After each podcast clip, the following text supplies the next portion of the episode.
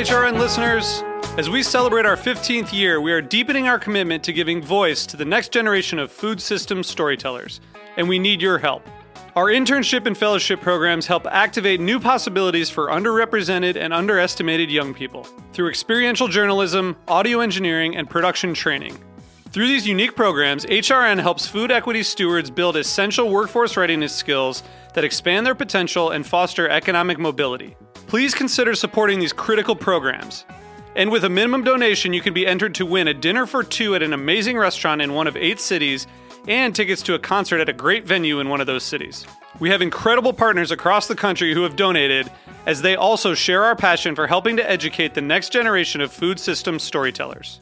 Check out heritageradionetwork.org slash 15 to donate and enter to win today. That's heritageradionetwork.org slash 15 to donate and enter to win today. And make sure you donate before March 31st. Thank you. I do my show on the Heritage Radio Network because I think it's important to talk about the impact of technology on our lives. I do my show to reach home cooks and help them do better. I love getting together with people in the industry. I like hosting my show because to me, it's the stories about people and their relationship to food that help make the food more interesting and more delicious. Our hosts do their shows as a labor of love, but we still need your financial support in order to keep the lights on and keep the tape rolling. Please become a member today at heritageradionetwork.org. Today's program is brought to you by Fire Cider, a health tonic based on the traditional New England cure all of raw apple cider vinegar and honey. For more information, visit firecider.com. Hey, hey, hey, I'm Jimmy Carbone from Beer Sessions Radio. You're listening to Heritage Radio Network broadcasting live from Bushwick, Brooklyn. If you like this program, visit heritageradionetwork.org for thousands more.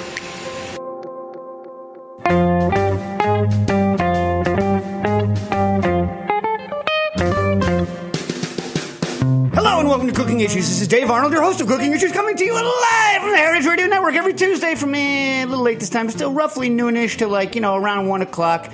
Every Tuesday from Roberta's Pizzeria in Bushwick, Brooklyn. What do you think? Hey, speaking of uh, Bushwick, bu- bu- bu- Brooklyn, my subway, uh, you know, they're constructing or something, so it went like uh, one stop too far, and I got to take a different walk than I normally do, which means I was paying a little bit of attention. Some classic Bushwick on the walk over here. Check this out, Nastassia. First of all, I passed by King's Distillery, you know, which is right near here, Kings County Distillery, and like typical like by the way this neighborhood if you've never been to it is like a bunch of hipsters have actually moved here but this is supposed to be an industrial neighborhood right? It's like all like low industrial neighborhood with roll-ups like some residential buildings and like just like a lot of trucks and stuff coming around. So anyway like they have their warehouse here i guess. Or maybe it's even where they age it. The roll-up is up because it's hot as hell right? No one guarding it. All their whiskey barrels right there. Literally like on the ground like if it had been you and me there i would have been like let's just I mean, like, let's leave a note saying we're not actually stealing. This is this is a security test, and just roll it. Just roll it. Roll it out. Roll it down the street and go. There is not a single soul there. Then I loop the corner and I find that, of course, someone's working on a high low because someone's always working on the roads around here on the uh, on the overheads on the wires, and some incompetent truck driver, like you know, okay, sideswiped it. So there's a like the complete street is completely shut down because of this like giant truck sideswiping a high low. Then I see like a more classic uh, Bushwick, a '76 Eldorado convertible, which by the way is a sweet car, but beat completely to hell, Nastassia, and being used as a uh, extra storage closet because they don't want to pay for the uh, you, you know what, what are those things called the storage places. Manhattan. Yeah, Manhattan. Yeah, but here's the classic, and here's what makes it so awesome, and something that I would have done back in the day. They got the historical license plate for it, so they wouldn't have to pay as much uh, for insurance, and they can still keep it on the street. Oh, Brooklyn, you know how I love it. Yeah. Anyway, uh, do any good cooking? No. No. No, but you're getting a dump meal report from my sister's roommate. Yeah, live. Thirty. Yeah. All right. So R- roommate, like, lives with her. okay, s- who is it?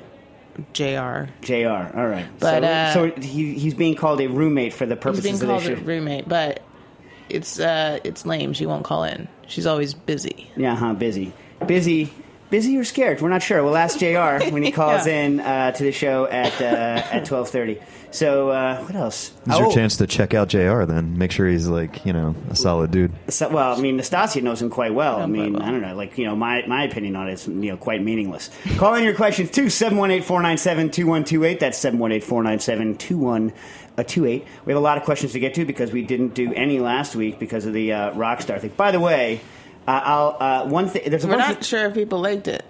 yeah, I'm not sure if people liked it. Some people liked it. I got some tweets that some people at least liked it. David in the booth. Hello, David. I forgot to call you out. How you doing? Hello, good. How are you? All right. Are you? Uh, did you hear anything one way or the other? Do they like the new that that that style of show? Uh, yeah, chat room. A couple people wanted to have some questions answered, but I think generally the response was favorable. By the way, I cannot believe that it was on uh, August 8th and no one made an 808 reference.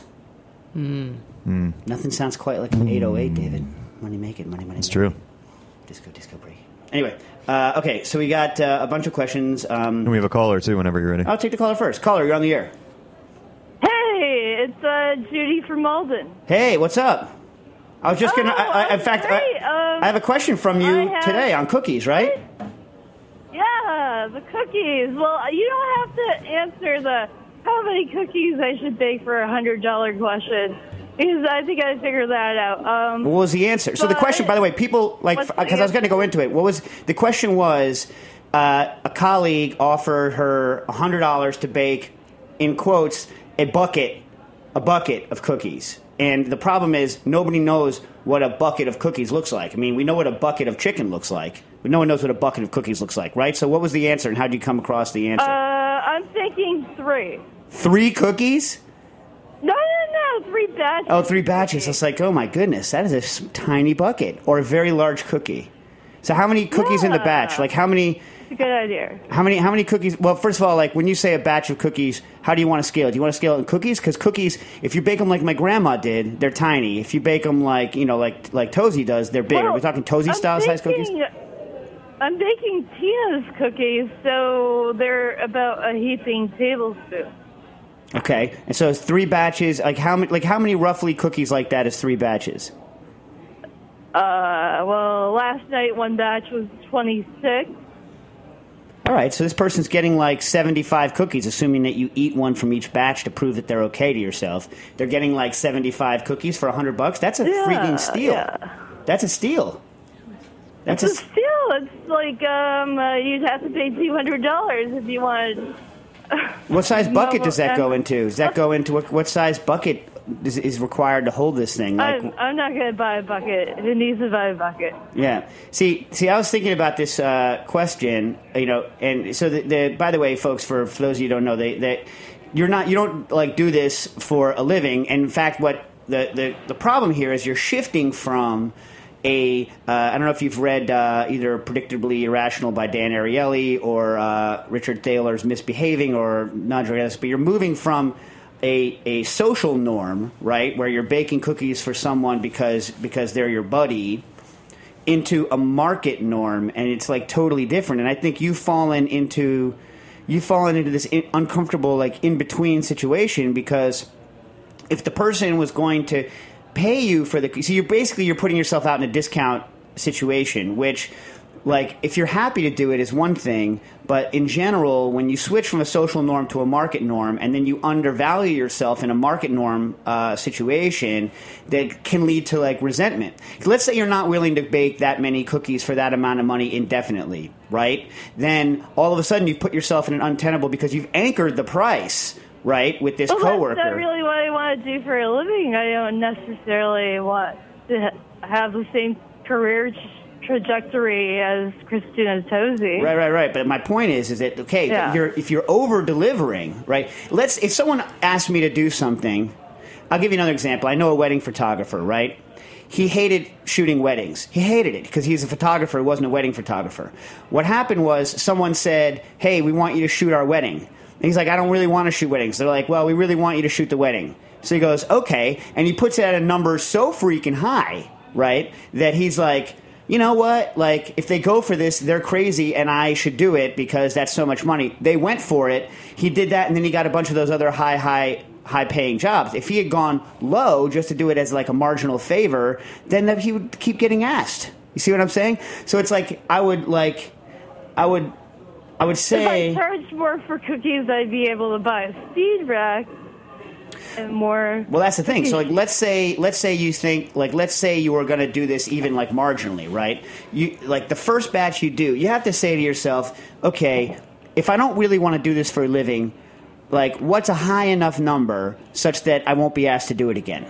Right, and then like that's what you that's what you charge, and then if they go for it, you're like, well, maybe it's worth doing after all. I have to reassess my choices.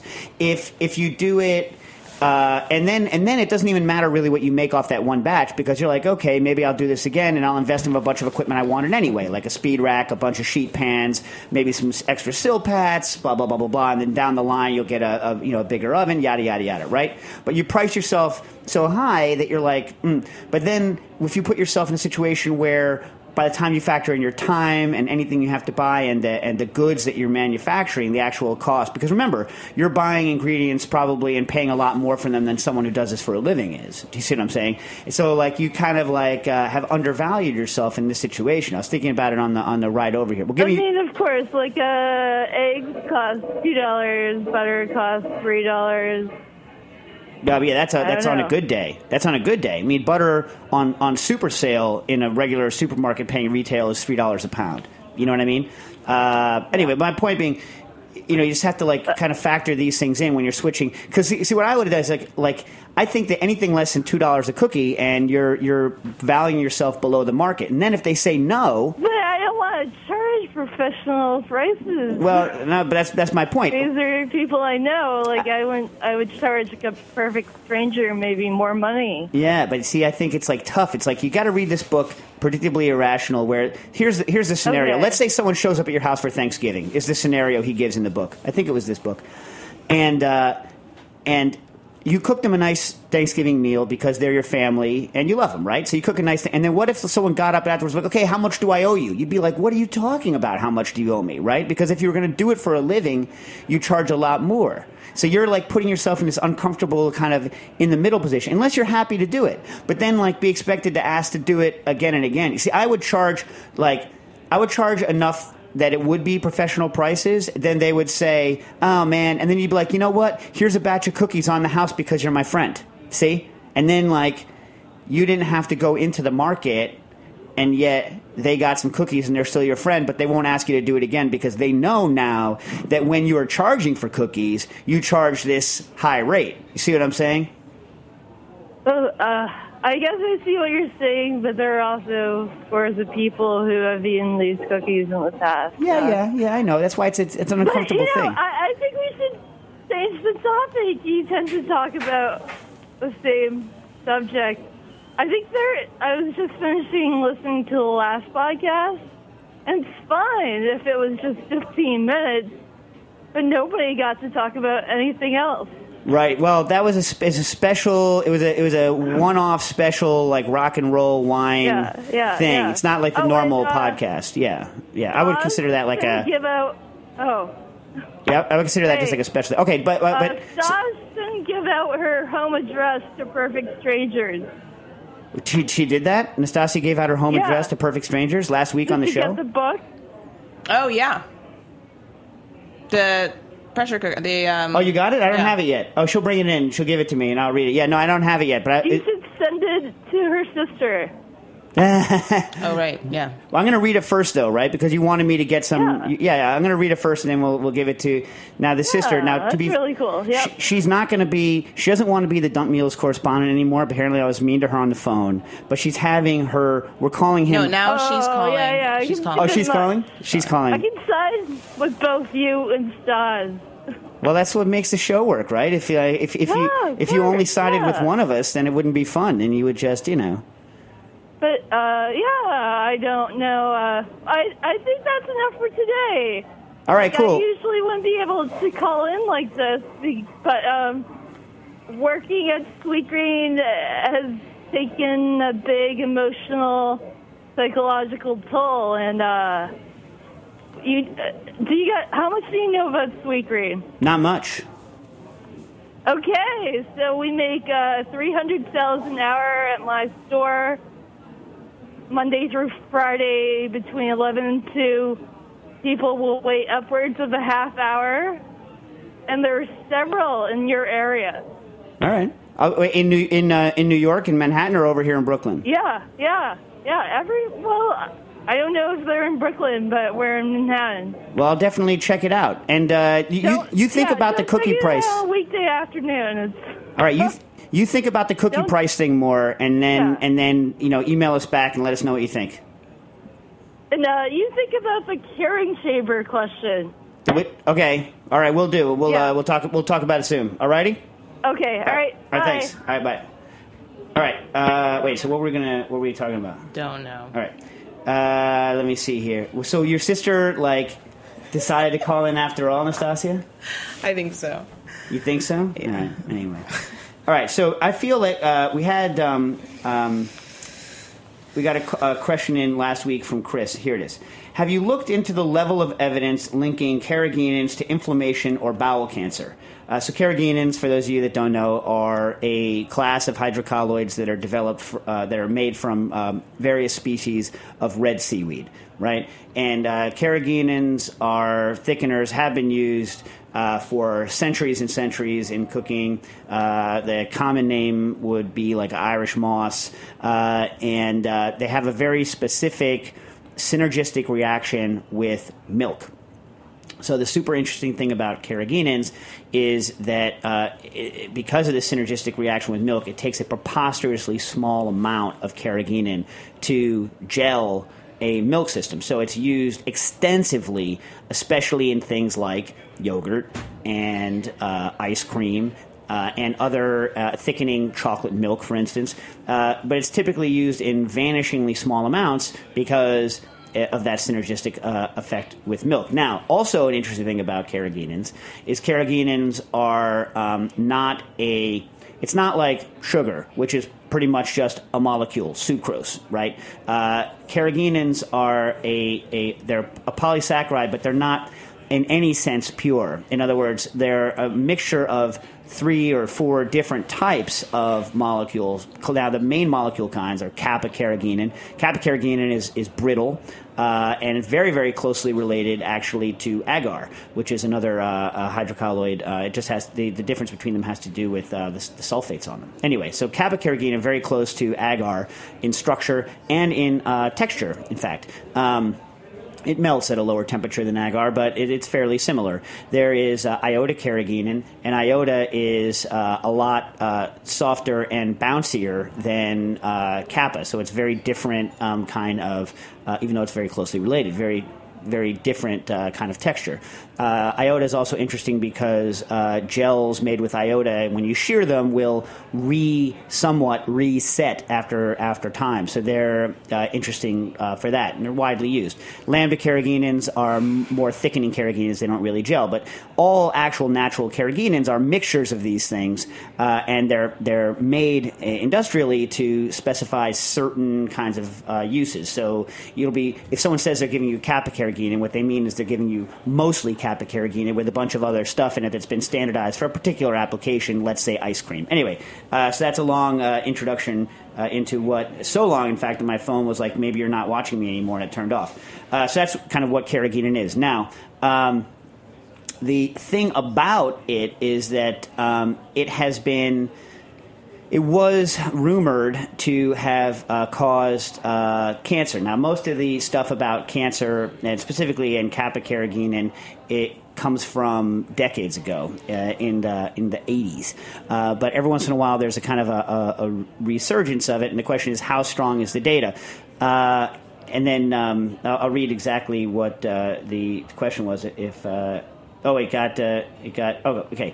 Have you looked into the level of ev- evidence linking carrageenans to inflammation or bowel cancer? Uh, I'm still on a quest for a fresh espresso espresso frappe that is stable for at least five minutes. And lambda carrageenan seems promising, but Wikipedia and a few other sources, not just crackheads, suggest a potential risk. Thanks for any insight you might have, uh, data or alternative approaches. Love the show every week and looking forward to the centrifuge, uh, Chris. Okay, so the the deal is is that most of the current stuff that's being put out. and When I say current, really like 15 years old in this country anyway, is put out by a particular person. Her article, her name is Tobacman, and her uh, review article from 2001 is available on the web for free, um, and it's called something like. Uh, potential health effects of carrageenan and the di- dietary carrageenan. And here's the deal no one really thinks that carrageenan, uh, the actual carrageenan, is uh, is bad for your health. All of the all of the data is focused on something called degraded carrageenan or poligeenan, and what this is is uh, carrageenans that have been broken down into real, real much smaller um, molecular uh, weight molecules than you would have in um, carrageenan that's actually kind of used uh, industrially, and so her point is, and so so basically, no one thinks that car- regular carrageenan is g- causing cancer. Okay, now the question is is okay now does this degraded carrageenan and poligeenan cause cancer now most of the studies for uh, degraded carrageenan are feeding directly feeding uh, degraded carrageenan to things like rats pigs and mice and in general, they're feeding them at levels like 1% in the diet, i.e., 1% of everything that you eat is degraded uh, uh, or drink is degraded carrageenan. And at levels between 1% and 5%, which is a gigundous amount of carrageenan, um, of degraded straight, they're feeding it straight degraded carrageenan either in the liquid diet or in the solid diet. There ha- like, it does show. Um, it does show the um, uh, the increased uh, cancer rates and inflammation rates in, in those things.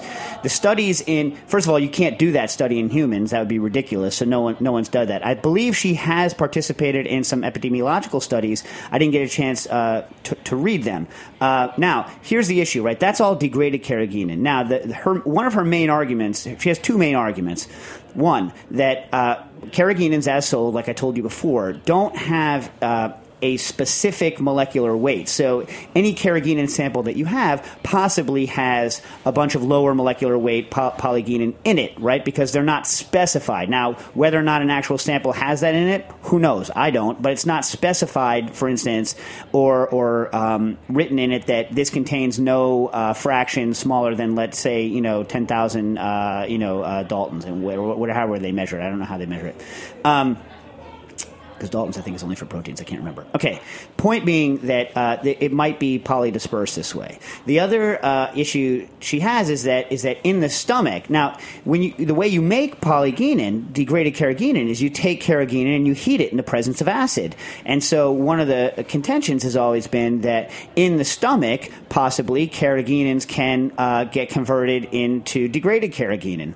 So there is a study that she references in her in her 2001 study from 1983 done in Europe where they just took carrageenan, they put it in at 37 uh, degrees, which is roughly body temperature, and they put it at one mol, 0.1 molar hydrochloric acid, which is by the way the maximum that your stomach gastric juices ever get. And actually the pH that they had, which they referenced, I don't know if it was a typo, they referenced that they had a pH of one. It might have just been a typo, which is way below the pH of gastric juices most of the time. Most of the time, your gastric juices are about ha- uh, point, 0.5, per, 0.5, uh, uh, 0.05 to 0.1 molar uh, hydrochloric acid equivalent. Anyway, that neither here nor there. And they showed that there was carrageenan uh, degradation being done uh, over that length of time, six hours inside the stomach, to the point where it was classified as having a, some degraded carrageenan in it. Now, first of all, that's showing that taking carrageenan and putting it in the stomach p- creates some degraded carrageenan. Remember, though, in the other ones, they're feeding straight degraded carrageenan, not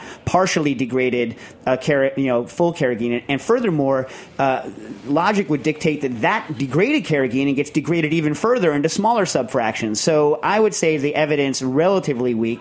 Real, very kind of weak. It's you know uh, The evidence is weak. the evidence. The evidence is weak. You are weak. Anyway, I would say it's weak evidence. I don't feel bad feeding it to my family in the levels that uh, are currently being used. I don't see any reason why this particular hydrocolloid. In other words, I don't know that like, they didn't say, okay, we did the study with uh, carrageenan now we're going to run it with agar, and yes, agar is much worse than carrageenan. So I don't really, the studies didn't have kind of that level of understanding why there would be a causal relationship versus other kinds of similar uh, undigestible fibers. So until I see that, or until I research more, I would continue. I, I, me personally, would continue to use it. But th- that's the actual data. If you want to uh, go look at it and make a decision for yourself, yeah.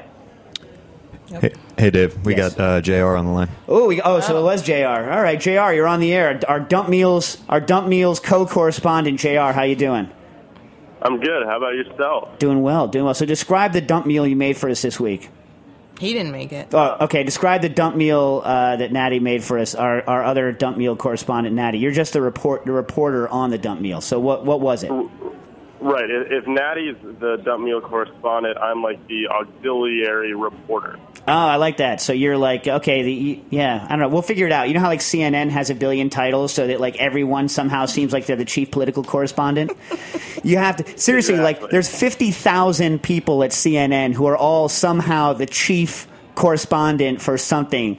It's kind of like you know, there's a sculpture in front of Columbia University's uh, art, uh, sorry, uh, law library that is the largest of something, but it has so many qualifiers on it. It's like the largest semi-relief, semi-freestanding attached law school. It's like one of those. So we'll figure out some title for you like that, where it seems like you're in charge.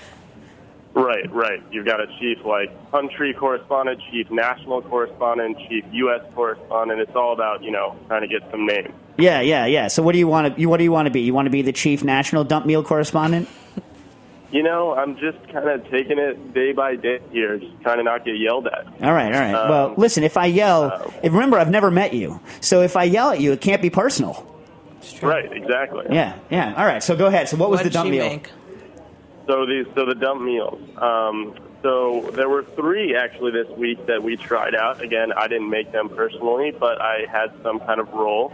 Um, we had a peach cobbler. Oh, peach cobbler. Um, Describe. How do you? How the hell do you make a cobbler dump? What was the crunchy on top of the cobbler that was done in the in the crock pot? Yes, um, there it was pretty. I, I was surprised at kind of the texture and that it was actually like crunchy. Um, Whoa, what and was it? it? had a good element there. Well, what was it? Do you know what was in it? Sorry, I couldn't hear you on that one. What, what was in it? Like, what were the ingredients? Like, what was the preparation? Um, so again, I was working the late shift, so I didn't have great details on how it was made. Uh, but I do know that there was some granola and I think peaches and a few other things. But peaches. When we say peaches, we talking like peaches like off a tree? Or are we talking peaches from a can? Or are we talking peaches the rock star? We're talking about peaches from a can, not from a tree, um, but they were actually um, pretty good. It was delicious, actually. So canned peaches and granola for a billion hours in a crock pot is fundamentally what we're talking about. Uh, H- Here we go. All right. Recipe called for 1.5 cup oats, two third cup buttermilk baking mix. Buttermilk baking mix. What is buttermilk baking mix? She said, I use the one for waffles and pancakes. This quick. Teaspoon cinnamon, teaspoon nutmeg, one cup sugar, one cup light brown sugar, eight medium peaches sliced. Whoa! So an actual peach was killed for this? I All right. used four because it was a mini crock pot. Uh, left it in for six hours. It took some NyQuil and passed out. And never mind, I was actually told, I, you know, again, my correspondent gave me the details that it was actually real peaches. Yeah, yeah, real peaches. Yeah, but so Is there Nyquil in the dump meal? Is it like a is it like a Nutcracker dump meal? wow, wow. In which case, you have visions of it being awesome as you're passing out. Maybe why you think it's awesome. So the oh, so it was oh the oatmeal somehow crunched out on top. All right, what was the second dump meal? Uh, by the way, what is your idea of delicious? Do you find McDonald's apple pies delicious? No, I don't actually. Okay, why? Tell me why, so I know where you're coming from. why do you not find them There's delicious? a, you know, I mean, I think there's a feeling of freshness in the cobbler that we made uh, that isn't there in the McDonald's. He's N- being n- like a real CNN Yeah, reporter, n- this- avoiding the question. Nastassia, Nastassia, first of all, takes exception to the we aspect of this. Secondly, the, like like one of the fundamental problems of the McDonald's apple pie is it is weak in acidity and salt. At least, okay, I haven't had one in, in 20 years, but back the last time I had one, and I've had them both baked and fried because they did a switchover, right? And they're just not, Right. they're not, you know, the, what is, what in your opinion, what is the best easily gettable fake mass-produced pie.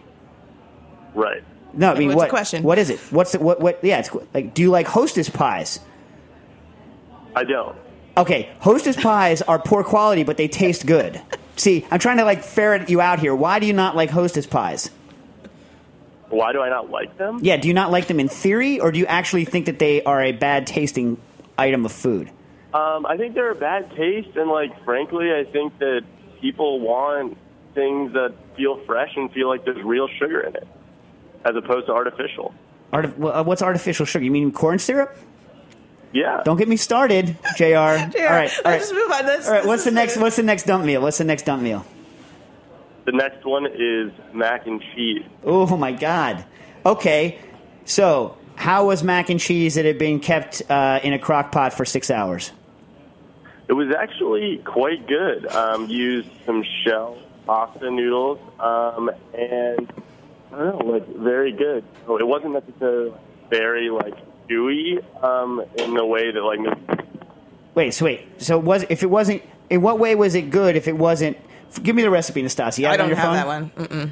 We have to get the actual recipe know. so I can insult the actual recipe bit by bit. I don't have any idea what J.R's Call it. actual like. Yeah, no, what his like idea of a good mac and cheese is.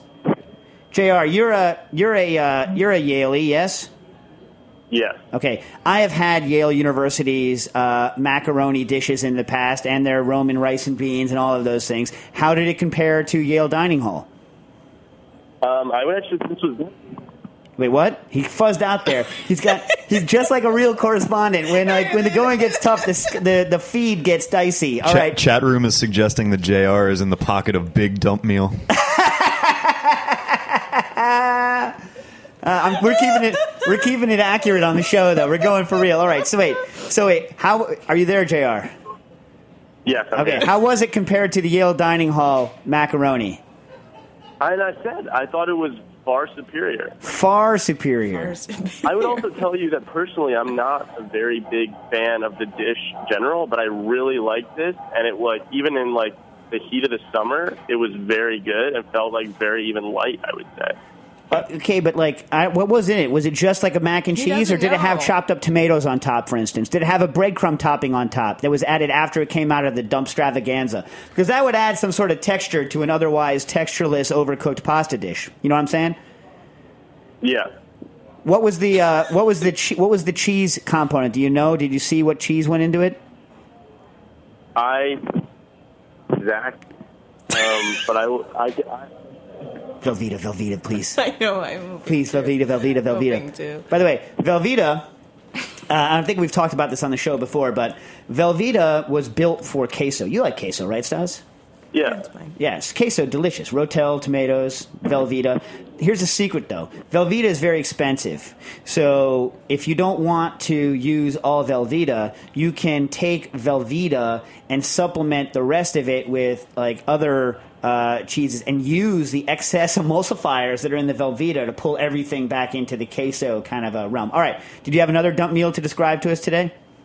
I have one last one. Yes, I have sticky rice pudding. Oh my! and that was God. actually this is the one that was used from a new book um, that we received um, recently, uh, and as opposed to all the others that you've heard about over the course of the past few weeks that were from one book. Um, and this one was also good. It was kind of like a coconut um, sticky rice pudding, um, very flavorful, um, and yeah, very positive readout. Literally, all three were very, very good. Did it use Thai black sticky rice or did it use regular short grain glutinous white rice? Uh, we used it in grain rice. What? Was it white or black?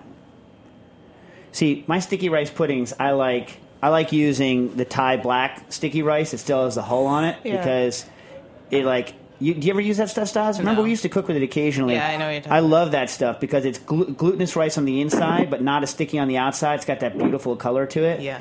That one, look, honestly, if you're going to crock pot something like a sticky rice pudding, mm, that's the one that I would go for of these three, right? That's the one that I would probably go for. But uh, but what we need is we don't have a list of the stuff in it, so we know what went on top. I know.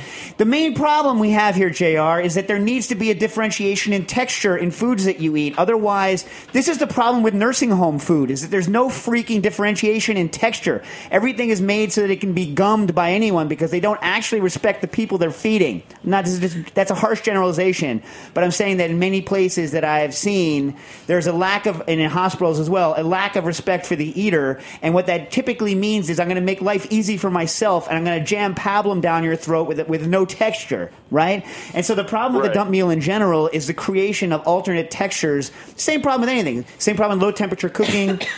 Same problem with all this is that you need a variation in texture.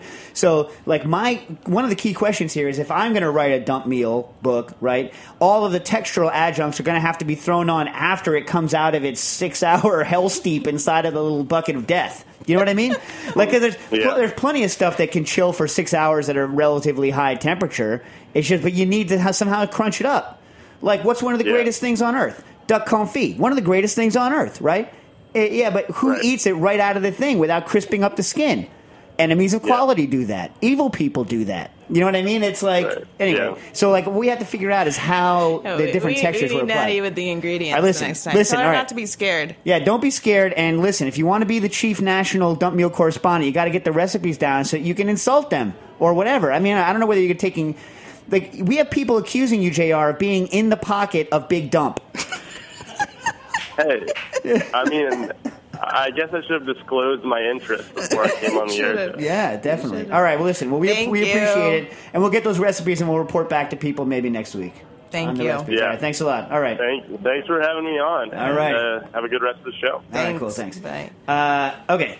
By the way, remember uh, Russ, uh, who is uh, 23, wrote in about espresso a while ago? I feel like we didn't fully answer I his think question. did. We did? Yeah, you did. All right, definitely Russ, if you need more information on how to go cheap on espresso, I, I'll say this one thing in case I forgot to say it before. The issue is, is that because he was interested in using that ROK, which you is the pressure thing. in it. All right, look. I'll just say this again.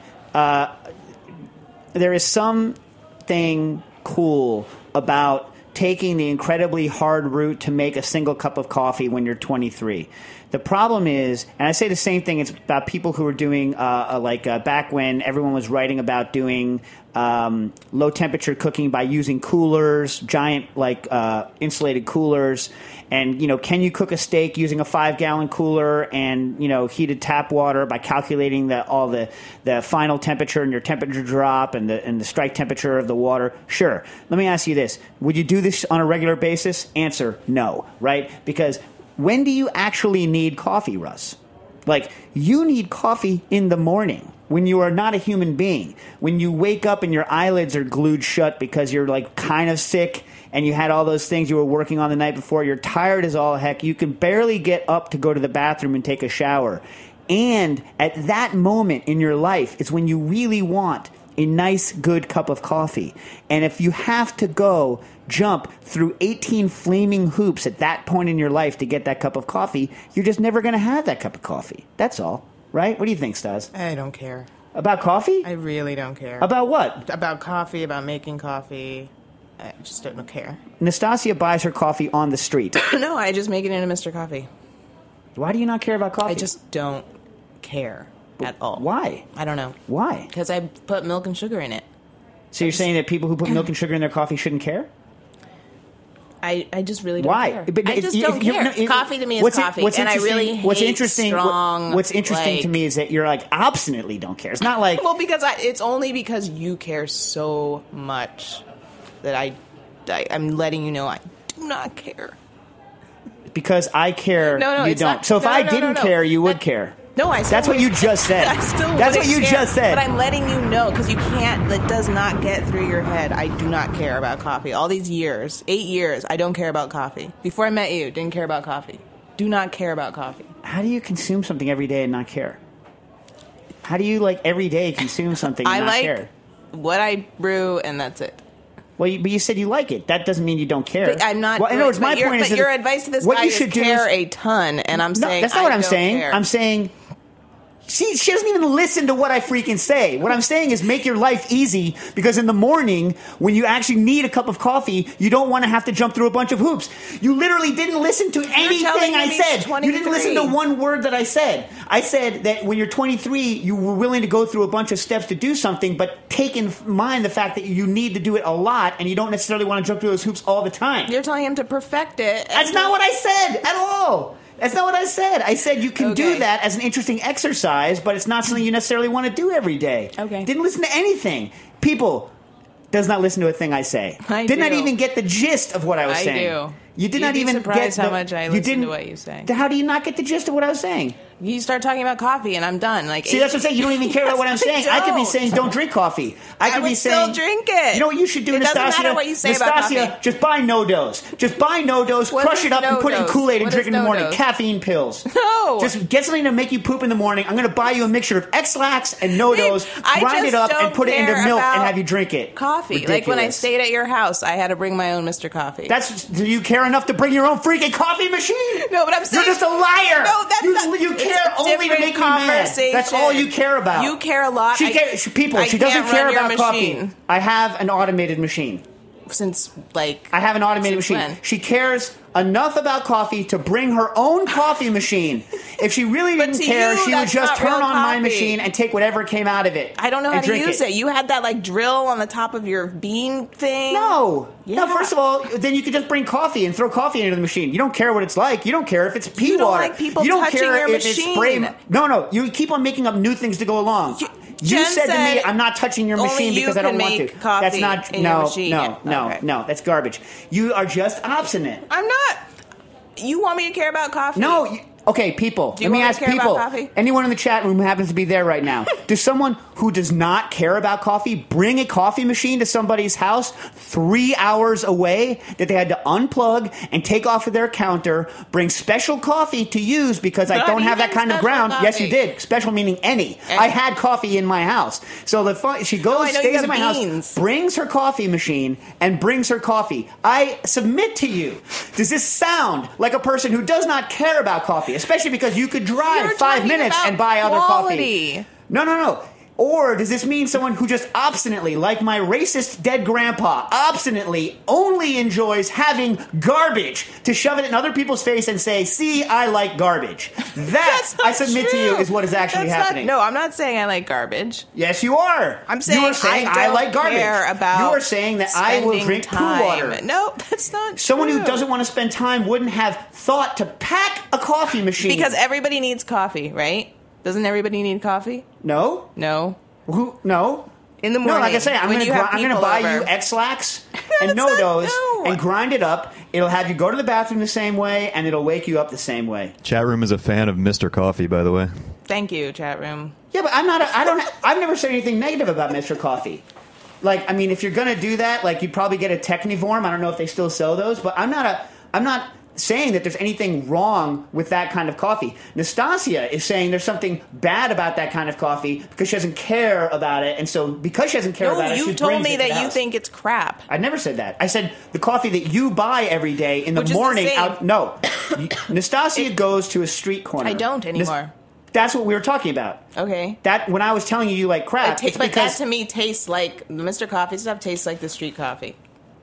Tastes like the stuff I grew up with. Nastassia Tastes like Nastassia used to say that the apogee of coffee production was to go to a quilted metal box on the side of the street with plexiglass and get coffee that had been brewed at 3 a.m.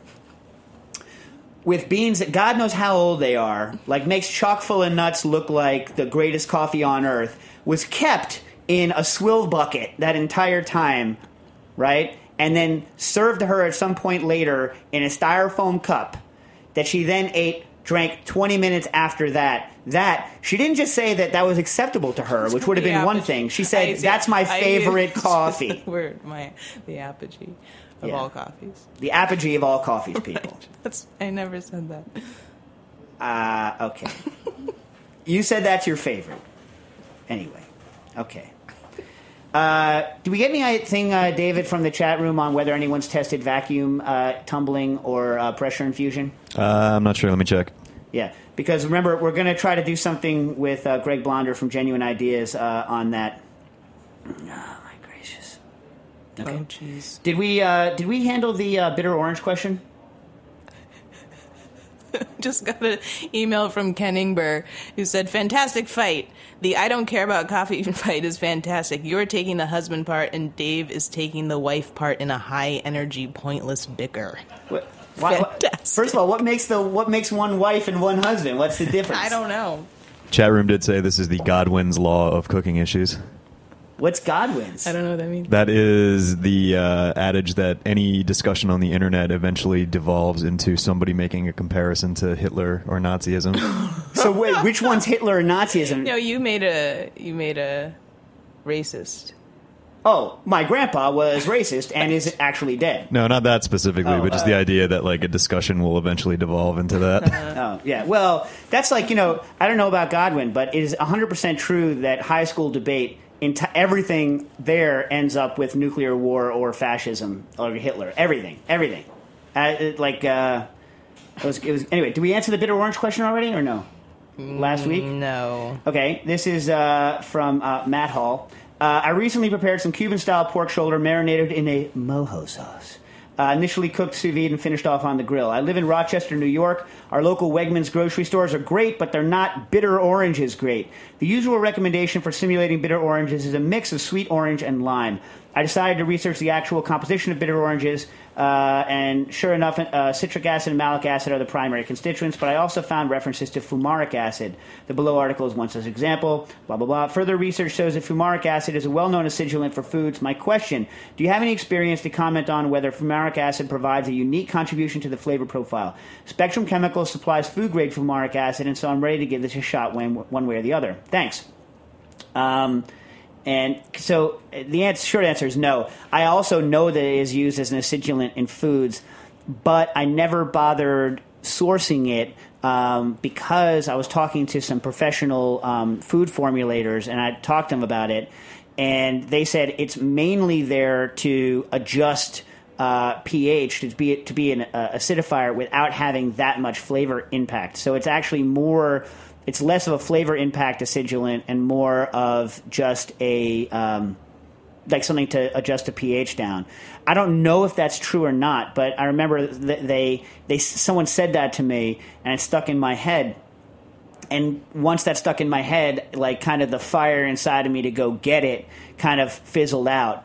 Um, also, you know, I try I try to you know when I recommend things recommend things that are easier to get than stuff that you get on Spectrum Chemical because their prices are really high. The exception is quinine, just because quinine's a unique kind of a, a thing that you need, and the, the results you get using quinine sulfate are so different from the results you get using cinchona bark.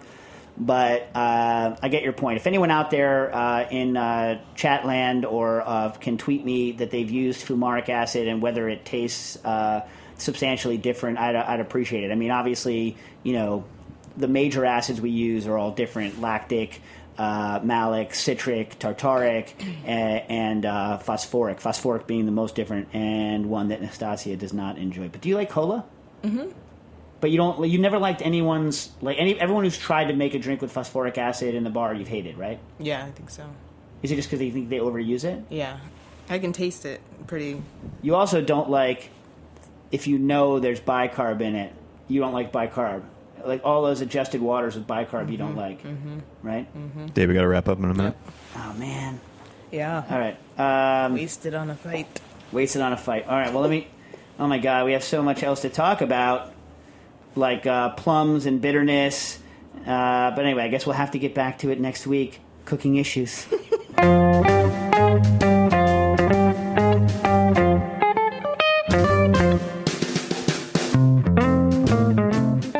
for listening to this program on heritageradionetwork.org. You can find all of our archived programs on our website or as podcasts in the iTunes Store by searching Heritage Radio Network. You can like us on Facebook and follow us on Twitter at heritage underscore radio. You can email us questions at any time at info at heritageradionetwork.org. Heritage Radio Network is a nonprofit organization. To donate and become a member, visit our website today. Thanks for listening.